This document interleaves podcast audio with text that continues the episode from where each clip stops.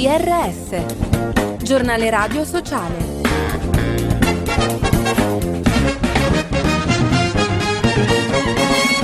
Bentrovati all'ascolto del giornale radio sociale da Fabio Piccolino. Morire di carcere sono già 15 i detenuti che si sono tolti la vita dall'inizio dell'anno. Ascoltiamo l'analisi di Alessio Scandurra di Antigone. Ci sono degli elementi oggettivi, per esempio l'aumento delle presenze e quindi il crescente sovraffollamento, che significa sia che le risorse scarse del carcere le devi spalmare su un numero più alto di detenuti, ma anche l'attenzione verso la persona è scarsa e va spalmata su un numero di persone sempre crescente. Le carceri sono sempre più chiuse, il regime a celle aperte sta sparendo un po' dappertutto, la telefonata straordinaria che era stata introdotta per il Covid, anche queste non, non ci sono più e quindi meno contatti con i familiari, quindi ci sono una serie di elementi oggettivi che rendono la carcerazione più, più pesante. Un assegno di esclusione, meno di 300.000 domande accolte su più di 650.000 richieste per la misura che ha sostituito il reddito di cittadinanza. Per Alleanza contro la povertà si tratta di numeri bassi, troppi senza sostegno rispetto a quanti necessitano di un supporto economico. Scelta sbagliata, sospendere i fondi all'Agenzia ONU per il soccorso dei profughi palestinesi significa mettere a repentaglio la vita di quasi 6 milioni di persone. Lo dicono le organizzazioni della rete AOI e Cini, spiegando che senza risorse l'assistenza umanitaria a Gaza andrà al collasso.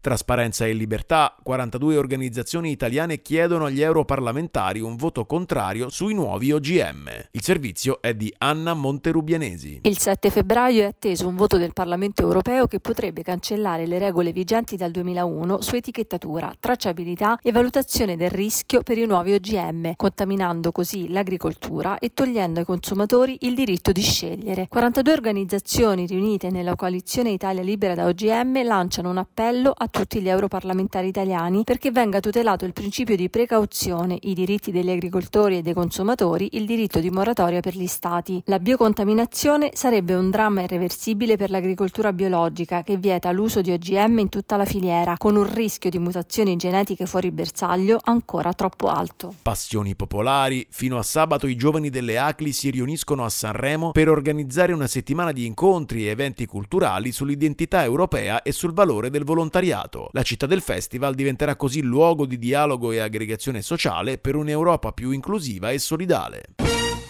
E infine lo sport, i Prenestinati è il nome di una squadra mista di calcio nata a Roma da un progetto di riscatto sociale e di riappropriazione del diritto a divertirsi. Bambini e bambine che nemmeno si conoscevano hanno imparato a essere amici grazie allo sport. E con questo è tutto, approfondimenti, notizie e podcast su www.giornaleradiosociale.it. Thank you.